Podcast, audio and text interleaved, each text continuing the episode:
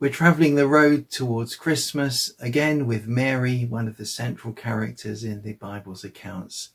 We saw previously that she's shared uh, her trust in God that has been growing and she shared it through an expression of praise and thanks in a prayer that is uh, recorded for us in Luke's Gospel. We call it the Magnificat.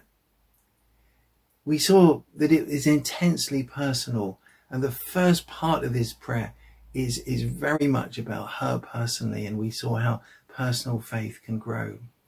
But she also, in the second part, goes on to look back and sees that God, what God has done for her, connects somehow with the bigger story of his involvement in the world through the history of the Jewish people.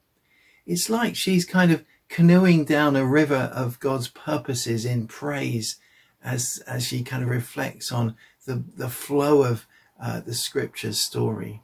Of course, that's our Old Testament in our Bibles. She says that God has helped his servant Israel. He's been merciful to Abraham. He's been keeping the promises to the ancestors and and it reminds us that the Bible is one big story. It starts with creation and it ends with a new creation. And where Mary is, is right in the middle, right at the kind of central part of it uh, uh, is where she's involved. But the big story she knows and reflects back on underlines time and again what God is like, how he engages with humanity and why. And Mary gets this. She revels in it. She's seeing it in her own personal story, and it's wonderful for her. God's activity she sees is for the long term. His love extends for generations, not just the here and now, not just one or two people, but streaming back through generations. He is especially concerned about the humble, those without power, those with no pretensions of power, those who just kind of get left out, those who just know they need God. And Mary knows that she is part of something like that. God's bigger story.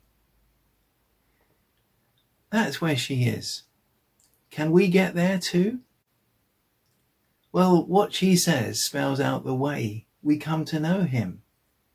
We come knowing that we have nothing to contribute.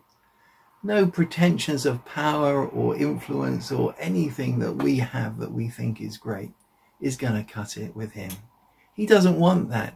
He just wants us to know that we're empty, to know that we're hungry, and to know that we need him. But Mary's praise also shows us that as we trust God, so we, like Mary does, kind of step into the stream of all that God is doing in working towards bringing the world back to himself and a new creation we become part of a bigger story. And that's a privilege and a responsibility. The passage ends here with Mary leaving her relatives behind.